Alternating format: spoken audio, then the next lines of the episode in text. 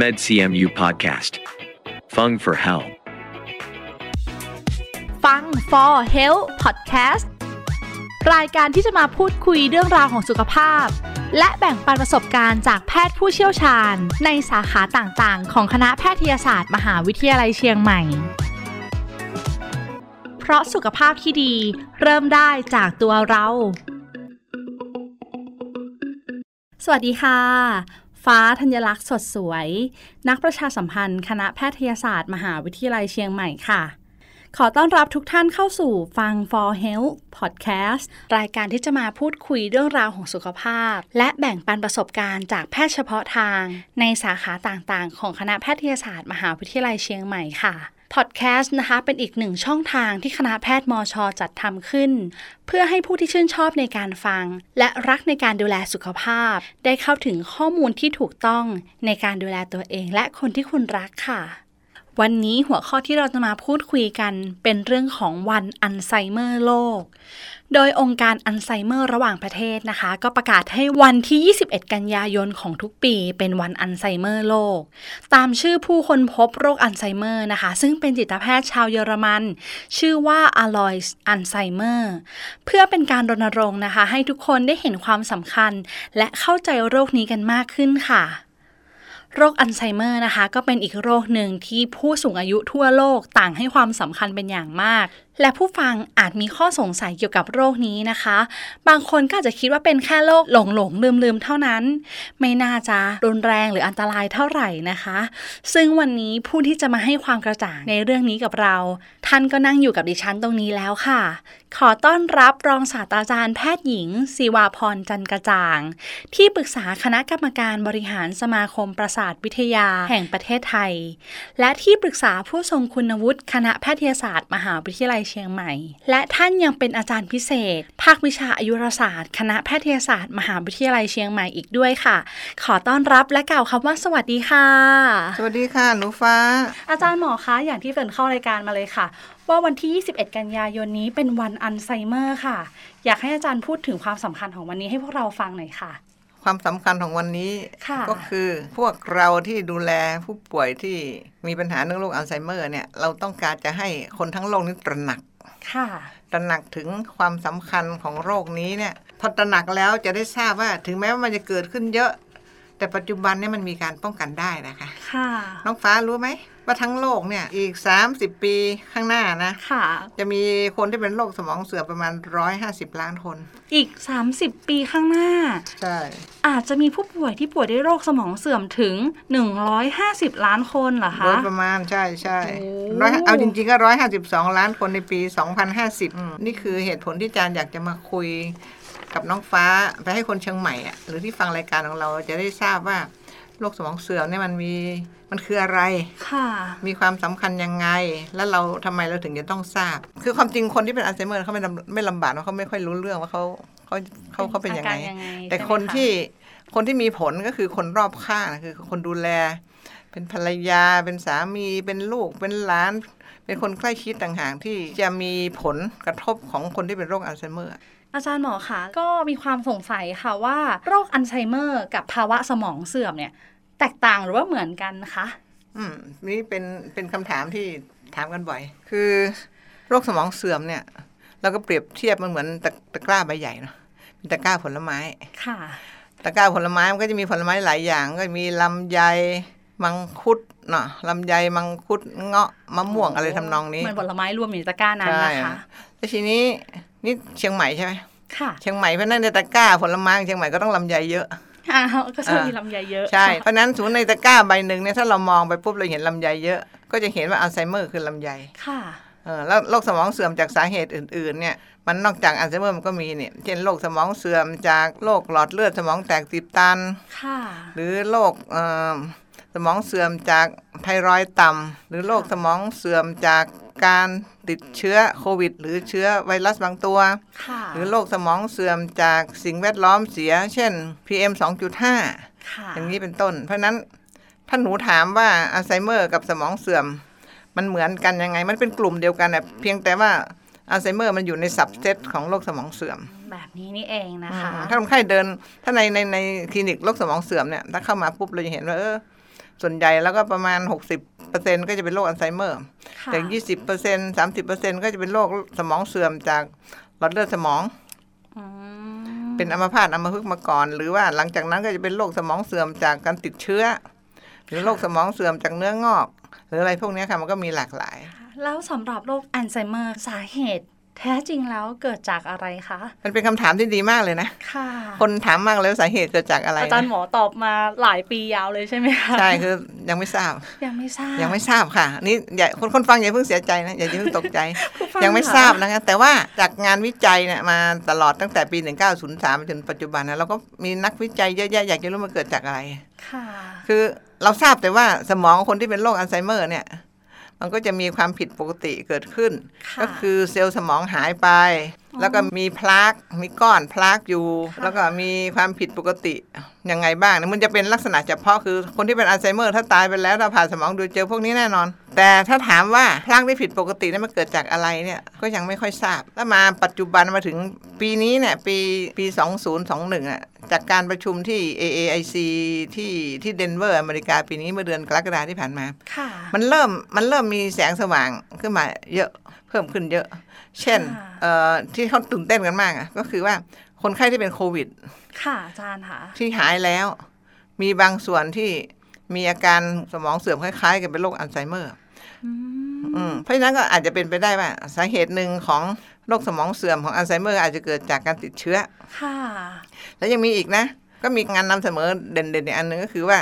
ในประเทศอเมริกาแถวฝั่งทางทางทิศตะวันตก ก็ปรากฏว่ามีผู้หญิงสูงอายุที่อายุ 60 ถึง 70 กว่าปีเนี่ย เขาก็ติดตามมา10ปี ค่ะ แล้วก็ในบริเวณที่เขาอยู่นะมีเอ่อพวกเรื่อง air pollution อะหรือ PM 2.5 เยอะตอนนั้นใช่ไหมค่ะอืมแล้วก็มีเขาทราบมีอยู่ปริมาณหนึ่งแล้ว แล้วสถานที่บริเวณนั้นเนี่ยเขาก็มีการรณรงค์ลด PM 2.5 ค่ะแล้วปรากฏว่าสิบปีให้หลังเนี่ย คนแก่ผู้หญิงที่อยู่บริเวณนั้นเนี่ยมีอัตราการเป็นอัลไซเมอร์ลดลง อืม ค่ะเข้าใจไหมเพราะฉะนั้นคือสิ่งที่เราไม่รู้ก็เริ่มรู้มากขึ้นเรื่อยๆแล้วบอกอ๋ออย่างน้อยเนี่ยแสดงว่า air pollution หรือสิ่งแวดล้อมก็มีผลทำให้เกิดโรคอัลไซเมอร์ค่ะนี่นี่เล่าให้เล่าให้ดูไม่ค่อยเข้าใจนะแต่ถ้าจะเล่าให้เข้าใจก็คือว่า เรายังไม่ทราบแท้ๆแน่ๆว่ามีตัวไหนที่เป็นผู้ร้ายที่ชัดเจน ที่ทำให้เกิดโรคอัลไซเมอร์ แต่เราทราบว่ามีกลุ่มผู้ร้ายค่ะเออหลายๆ หลาย ๆ อย่างก็เช่นเออสิ่งแวดล้อมที่ไม่ดี การติดเชื้อบางอย่าง อย่างนี้เป็นต้นนอกเหนือจากนี้มันยังทราบอีกนะว่า คนที่เป็นโรคอัลไซเมอร์เนี่ยพวกนี้จะมีปัจจัยเสี่ยงจากการทำวิวิจัยมากๆพวกที่เป็นโรคอัลไซเมอร์เนี่ยจะมีปัจจัยเสี่ยงที่เด่นๆ ก็คือ การศึกษาเอ่อระดับระดับต่ำเนาะค่ะเออแล้วอีกคนหนึงก็คือคนที่ฐานะไม่ค่อยดี อืม แล้วก็คนที่มีปัจจัยเสี่ยงของโรคหลอดเลือดสมองทั้งหลาย เช่นความดันโลหิตสูงค่ะอย่างนี้เป็นต้น ซึ่งจะทำให้คนไข้กลุ่มนี้เนี่ยมีปัจจัยเสี่ยงของการเป็นโรคอัลไซเมอร์เพิ่มขึ้น เพราะฉะนั้นจะเห็นว่ามันมันมันเกือบชัดแล้วนะค่ะเกืก็อบคือมันเกือบเห็นแล้วเกือบเห็น แต่ค่ะเท่าที่เราเราเราคุยกันนะแล้วบอกว่าโรคอัลไซเมอร์เนี่ยสาเหตุมันเป็นเป็น multifactorial คือมันมันร่วมด้วยช่วยกันค่ะที่มันน่าสนใจอย่างนี้อย่างโรคความดันเนี่ยเขาบอกคนที่มีความดันโลหิตสูงมาก่อน แล้วแล้วก็เราคุมความดันดีๆอะอัตราการเป็นโรคอัลไซเมอร์ก็ลดลง ก็เพียงคุมความดันดีใช่ๆอัตราความเสี่ยงการเป็นโรคอัลไซเมอร์ก็ลดลงแล้ว ใช่ เพราะฉะนั้นจะเห็นว่ามันน่าสนใจไง ค่ะอืมการออกกำลังกายเนี่ย ถ้าคนไม่ออกกำลังกายเนี่ยนะ กับคนออกกำลังกายเนี่ย พอออกกำลังกายมากๆ ก็อัตราของการเป็นอัลไซเมอร์ก็ลดลง คนที่มีสภาวะซึมเศร้า ถ้าเราพยายามรักษาโรคซึมเศร้าอย่างดีอะอัตราการเป็นอัลไซเมอร์ก็ลดลงนี่เป็นต้น เพราะฉะนั้นจะเห็นว่ามันอ๋อถึงแม้ไม่รู้อะไรเลย แต่ยังมีรักษาได้นะน่าสนใจนะ น่าสนใจมากๆเลยค่ะอาจารย์ค่ะ และอีกอันหนึงอีกอันหนึงค่ะก็คือว่าสภาวะที่เป็นโรคสมองเสื่อมเป็นโรคอัลไซเมอร์เนี่ยนะ ถ้ามันเป็นไปแล้วนะรักษายาก แต่ถ้ามันเริ่มเป็นอ่อนๆอย่างเงี้ยแล้วเรารีบรักษาเช่นมีความดันก็รักษาความดันมีสภาวะซึมเศร้า แล้วก็รักษาโรคซึมเศร้า อะไรอย่างเงี้ยอยู่ในสิ่งแวดล้อมนี่มีฝุ่นเยอะๆใช่ไหมแล้วก็ลดสิ่งแวดล้อมซะแล้วก็เวลามีเชื้อโควิดระบาดเราก็ป้องกันการเป็นโควิดอย่างเงี้ยเพราะนั่นก็ทำให้ทำให้อัตราการเป็นอัลไซเมอร์มันก็ลดลงไงฮะ อืมอันนี้คืออันนี้ข้อใหญ่ใจความอือฮึค่ะ อาจารย์หมอคะเท่าที่เราฟังนี้ก็จับประเด็นได้มากมายเลยว่า เรายังหาสาเหตุที่ชัดเจนไม่ได้หรอกคะ แต่ปัจจัยอะไรที่ทำให้เรารู้ถึงความเสี่ยงที่ก่อให้เกิดเป็นโรคนี้อะมันมีโอกาสหลายหลายปัจจัยเช่นกันคล้ายๆมีมีแสงสว่างอยู่ปลายอุโมงค์แล้วไงค่ะแต่ก่อนนี้ไม่มีแสงสว่างมันทึบไปหมดค่ะเพราะฉะนั้นปีนี้เราถึงตื่นเต้นกันมากเฮ้ยเราเราเจอแล้วนะอืมอืม แล้วแม้กระทั่งคนไข้ที่เป็นเรียกว่าเป็นเอ่อเป็นอัลไซเมอร์ระยะแรกก็เริ่มมันมียาแล้วนะค่ะแล้วสามารถชะลอการเกิดได้ แต่ก่อนยังไม่มีนะนี่เพิ่งมีมีปียานี้ในเองระยะแรกเริ่มเหรอคะใช่ป้องกันระยะแรกเริ่มเริ่มมาละเริ่มมาละเริ่มมาละโอ้ยรู้สึกฟังเรารู้สึกดีจังเลยค่ะอาจารใช่ย์ค่ะรู้อาสึจารย์ก็เป็นโชดีใจด้วยขไงองอาจารย์ก็ดีใจไปด้วยผู้ป่ค่ะอืมอาจารย์หมอคะงั้นกลับเข้ามาอีกนิดนึงค่ะ หลาย ๆ ครอบครัวเองค่ะ มีผู้สูงอายุในบ้านอือฮึแล้ว มองว่าพ่อแม่แค่มีอาการหลงหลงลืมลืมๆอืมเท่านั้นไม่ได้เป็นโรคอะไรอย่างเงี้ยแล้วไม่พามาพบคุณหมอในช่วงแรก ๆ ที่มีอาการ ตรงนี้อาการหลงหลงลืมลืมๆกับโรคอัลไซเมอร์เนี่ยต่างกันหรือคล้ายกันยังไงบ้างคะอาจารย์คะอืมคำถามที่ดีชอบ คืออย่างนี้คนไข้ที่เป็นโรคอัลไซเมอร์เนี่ยอาการนำของเขาคือมาด้วยเรื่องลืมค่ะอืมลืมมาก่อนเลยนะคะลืมมาก่อน แต่ว่าไม่ใช่คนไข้ทุกคนที่ลืมเป็นโรคอัลไซเมอร์นะเพราะว่าลืมในโรคอัลไซเมอร์กับลืมในโรคอื่นๆเนี่ยมันแตกต่างกันค่ะ ถ้าลืมในอัลไซเมอร์นะจำไว้เลยนะ ลืมอดีต อัลไซเมอร์จะลืมอดีต ลืมอดีตที่อยู่ใกล้ตัว ค่ะอืมเช่นถ้าเป็นคนไข้อัลไซเมอร์ถ้ามาหาหมอที่คลินิกนะ หมอจะมีคำถามพิเศษถามง่าย ๆ เลย คุณยายเมื่อเช้าทานข้าวกับอะไร คุณยายตอบไม่ค่อยได้หรอก เพราะมันเป็นอดีตที่เพิ่งผ่านมาและใกล้ตัว ยายก็จะบางยายบางคุณยายก็น่ารักบางอ๋อก็กินเหมือนตึงวันนั้นแหละเหมือนตึงวันเออถึงวันนั้น เออแล้วยายจำมาได้ เพราะนั้นก็คือค่ะสรุปนะคือลืมอดีต ที่มีความสำคัญ แต่ไม่ควรจะลืมเป็นอดีต แต่ถ้า แต่ถ้าว่าเราลืมอดีตที่มันนานแล้วนะอดีตที่นานแล้วไม่ค่อยลืมหรอก เช่นเออลูกชื่ออะไรหลานชื่ออะไรมีเงินเท่าไหร่ทำงานอะไรมาก่อนเขาจะจำได้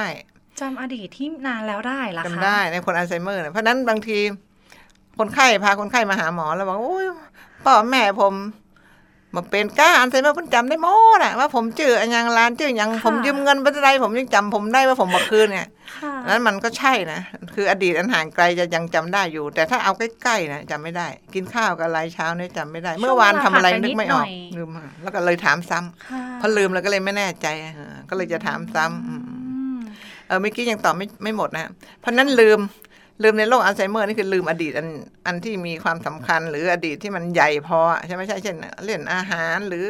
อันประเภทที่มันใกล้ๆตัวแล้วมันมันลืม แต่ว่าถ้าเราลืมสิ่งที่มันจะเกิดขึ้นในอนาคตค่ะแล้วเราลืม เช่น ตั้งใจว่าจะไปโทรศัพท์หาคนนี้ลืมโทรอ๋อค่ะก็ไม่เป็นไรเคยเป็นก็ค่ะเรื่องนี้เป็นอาจารย์เป็นเป็นอนาคตไงหรือว่าอีกอันหนึ่งคือ ลืมสิ่งที่มันเกี่ยวข้องกับการทำงานเขาเรียก working working memory ค่ะการเสียการความจำที่มันเสียเกี่ยวกับเรื่องการทำงาน เช่นจำเบอร์โทรศัพท์ หรือการเขียนแผนงานแล้วลืม หรือไปตลาดแล้วจะซื้ออะไรแล้วลืม อะไรพวกนี้เขาเรียกมันเสีย working memory มันไม่ใช่อัลไซเมอร์เพราะว่าคนที่เป็นอัลไซเมอร์กับคนที่เป็นโรคหลงหลงลืมจาก working memory เสียเนี่ยตำแหน่งในสมองที่ผิดปกติมันมันมันไม่มันมันเป็นคนละที่กันค่ะถ้าอัลไซเมอร์มันจะเสียสมองส่วนส่วนลึกๆ ส่วนกลางอืมๆ แต่ถ้ามันเสีย working memory หรือลืมจากเครียด หรือลืมจากเป็นโรคอัมพฤกษ์อัมพาตมันจะเสียสมองส่วนหน้าเพราะมันเป็นคนละตำแหน่งกันอาการและการแสดงมันจะมันจะไม่คล้ายคลึงกัน ถึงแม้ว่าจะมาด้วยเรื่องลืมเหมือนกัน เพราะฉะนั้นอยากจะสื่อก็คือว่าทุกคนที่ลืมนะฮะไม่ใช่เป็นโรคอัลไซเมอร์ค่ะ แต่คนที่เป็นโรคอัลไซเมอร์ส่วนใหญ่แล้วจะลืมนี่ถ้าเรามีอาการลืมก็อย่าเพิ่งอย่าเพิ่งตกใจบอกโอ้ลืมเป็นเป็นโรคสมองเสื่อมเป็นอัลไซเมอร์แล้วมันยังไม่ยังไม่ต้องแช่งตัวเองบอกอ๋อรู้แต่ว่าลืมค่ะแล้วก็มาพบแพทย์นะฮะค่ะแล้วเราก็ยังมี test บอกอ๋อที่คุณลืมนี่ลืมอดีต หรือลืมอนาคตหรือลืมแผนงานจะทำให้คุณสบายใจ เพราะบางอย่างมันมันรักษาได้ เช่นโรคสมองเสื่อมที่เกิดจากไทรอยด์ต่ำเนี่ยมันก็รักษาได้ค่ะหรือโรคสมองที่เกิดจากเอ่อเลือดออกในสมองมันก็รักษาได้ค่ะ หรือโรคสมองเสื่อมที่เกิดจากดื่มเหล้าเยอะๆแล้วขาดวิตามินบีเราก็ให้หยุดดื่มเหล้าแล้วเพิ่มวิตามินบีเข้าไป มันก็รักษาได้ค่ะหรือว่าเกิดจากการติดเชื้อติดเชื้อบางตัวใช่ไหมถ้าเราแก้ทัน อย่างน้อยมันก็หยุด process มันไม่ให้มันไปเรื่อยๆ สรุปคือความหมายก็คือว่าถ้าลืม อย่าเพิ่งคิดว่าเป็นอัลไซเมอร์ ค่ะอืมๆแต่ถ้าเป็นอัลไซเมอร์อาจจะลืม หลายๆ คนก็มักจะพูดกันติดปากเลยค่ะ โอ้หลงหลงลืมลืมเป็นอัลไซเมอร์หรือเปล่า เออ นี่ อันนี้ก็เป็น เป็นคำพูด เป็นคำพูดยอดฮิต แต่ว่ามัน มันอาจจะผิดนิดนึง ค่ะ อาจารย์ขาแล้วอย่างนี้ ผู้ฟังที่กำลังฟังอยู่ จะสามารถสังเกตสัญญาณเตือนของตัวเอง หรือคนรอบข้าง อาจจะเป็นโรคอัลไซเมอร์แล้วนะ ไม่ใช่แค่อาการหลงหลงลืมลืมก็คือเนื่องจากว่าอัลไซเมอร์ส่วนใหญ่ของอัลไซเมอร์จะมาด้วยเรื่องลืม แต่ถ้าถ้าคนไข้ที่จะเป็นอัลไซเมอร์เนี่ยมันไม่ใช่จะลืมอย่างเดียวเนาะนอกจากจะหนึ่งลืมค่ะอันที่สองก็จะสูญเสีย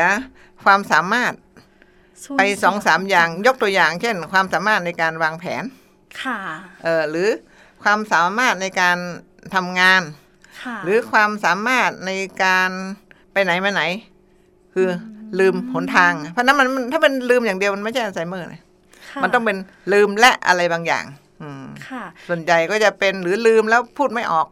พูดไม่ชัดพูดไม่ได้อะไรมันต้องมีอะไรบางอย่างอะที่ที่ทำคู่กับการลืมนี้ใช่ค่ะเพราะฉะนั้นบอกว่าเอ่อหนูเมื่อกี้หนูถามว่าคนไข้ที่เป็นอัลไซเมอร์แล้วเราจะสังเกตคุณพ่อคุณแม่ใช่หรือค่ะว่าตัวเราเองเนี่ย ว่าเราผิดปกติเป็นอัลเป็นอัลไซเมอร์หรือเป็นสมองเสื่อม หรือไม่นี่ถ้าเราไม่ใช่แพทย์ แล้วเราไม่ใช่ในวงการแพทย์เนี่ยเราก็ต้องสังเกตสิ่งแวดล้อมเรา สังเกตเพื่อนเราค่ะ ถ้าคนสมมติถ้าตอนนี้หนูฟ้าอายุเท่าไหร่อายุสามสิบค่ะ อายุจรสามสิบอาจารย์อายุเจ็ดสิบอาจารย์ก็เปรียบเทียบตัวเองว่าเราตอนอายุเจ็ดสิบ กับเราตอนอายุสามสิบกับตอนเราตอนอายุห้าสิบเนี่ยมันมันเป็นยังไงอ๋อเราก็ต้องมีการเสื่อมถอยตามการเวลาถูกไหมค่ะที่เอาเฉพาะเรื่องลืมอาจารย์ตอนอายุยี่สิบสามสิบนี่เป็นความจำเป็นเลิศเยี่ยมมากเลยค่ะพออายุห้าสิบก็เริ่มเริ่มลืมแล้วฮะเอออายุหกสิบก็ลืม อายุเจ็ดสิบก็เริ่มลืม แต่อาการลืมของอาจารย์เนี่ยมันจะเป็นลืมจากคนแก่ลืมในในวัยที่เปลี่ยนไปก็คือ เริ่มนึกชื่อคนไม่ออก ค่ะอาจารอืมย์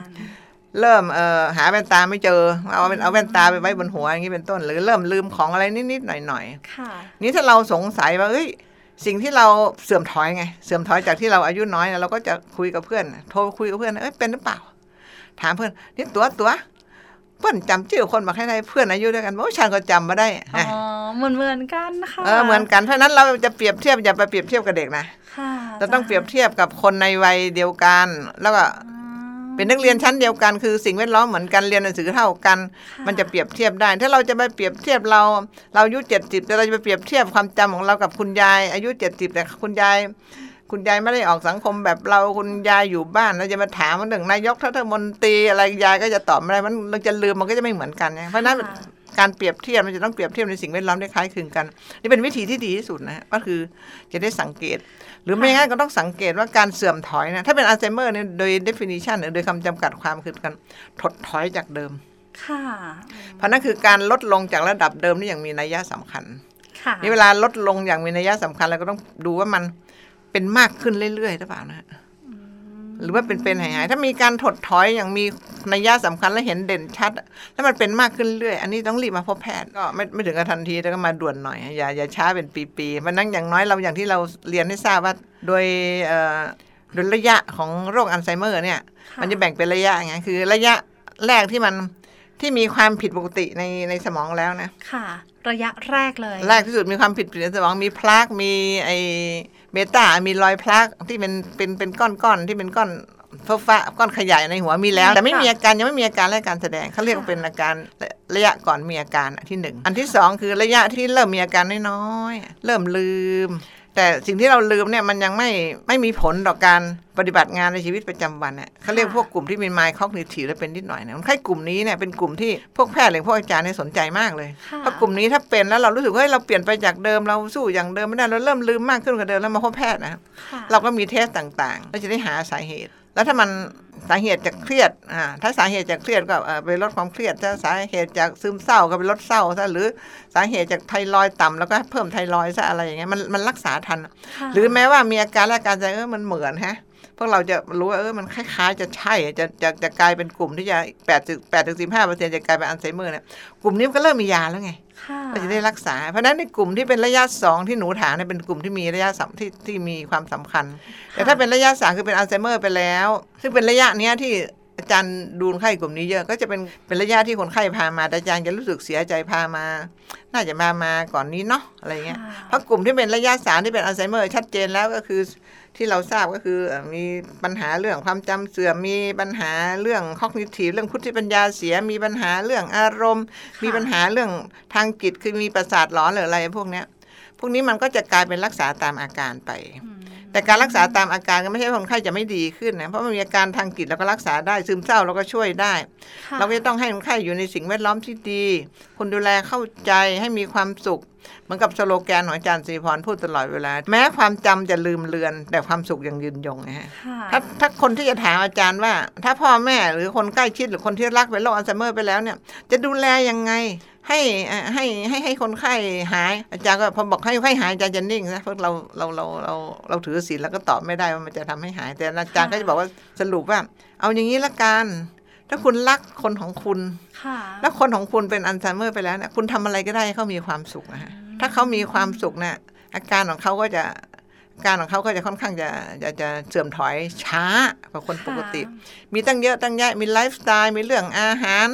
มีเรื่องเออทำให้เขามีความสุขก็คือเช่นนวดก็ได้ ร้องเพลงก็ได้ music therapy นี่ค่อนข้างจะสำคัญนะให้ออกกำลังกายทำสวนเต้นรำเล่น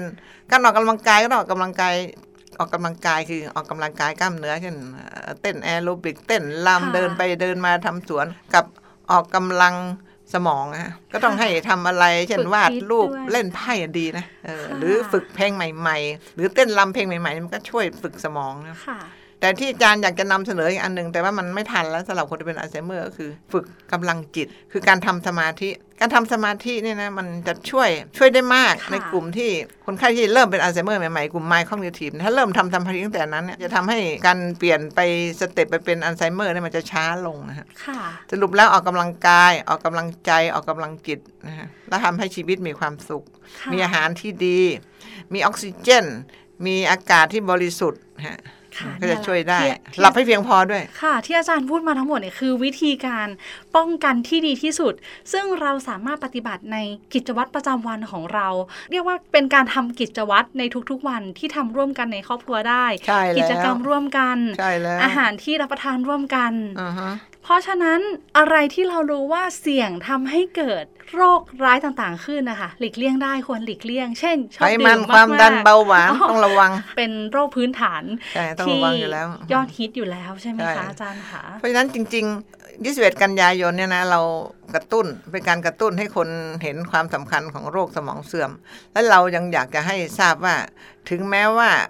ปริมาณของคนที่เป็นโรคสมองเสื่อมจะมากขึ้นเรื่อยๆ อันหนึงก็อาจจะเป็นเพราะว่าเรามีการตรวจที่ดีค่ะคนน่ะสนใจมากขึ้นทำให้ดูเหมือนมันเป็นโรคอัลไซเมอร์มากขึ้น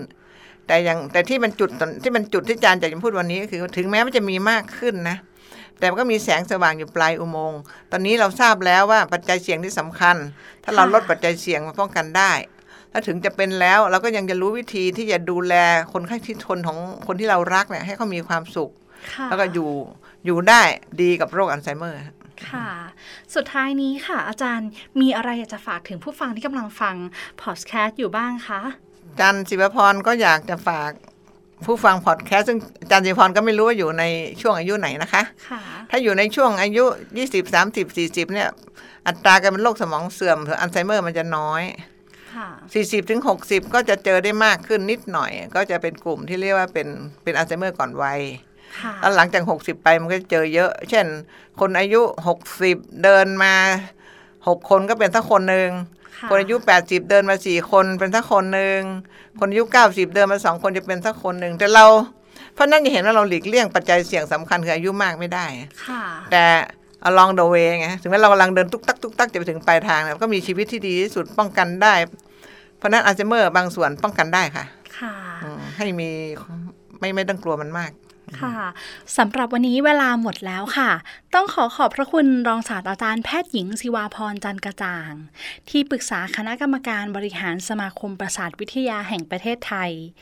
และที่ปรึกษาผู้ทรงคุณวุฒิคณะแพทยศาสตร์ มหาวิทยาลัยเชียงใหม่ และอาจารย์พิเศษ ภาควิชาอายุรศาสตร์ คณะแพทยศาสตร์ มหาวิทยาลัยเชียงใหม่ ขอบพระคุณและสวัสดีค่ะ สวัสดีเจ้า สวัสดีทุกท่านค่ะ และที่สำคัญนะคะ ต้องขอขอบคุณผู้ฟังที่อยู่ด้วยกันตรงนี้ นอกจากนี้ทุกท่านยังสามารถติดตามข่าวสารของคณะแพทยศาสตร์ มหาวิทยาลัยเชียงใหม่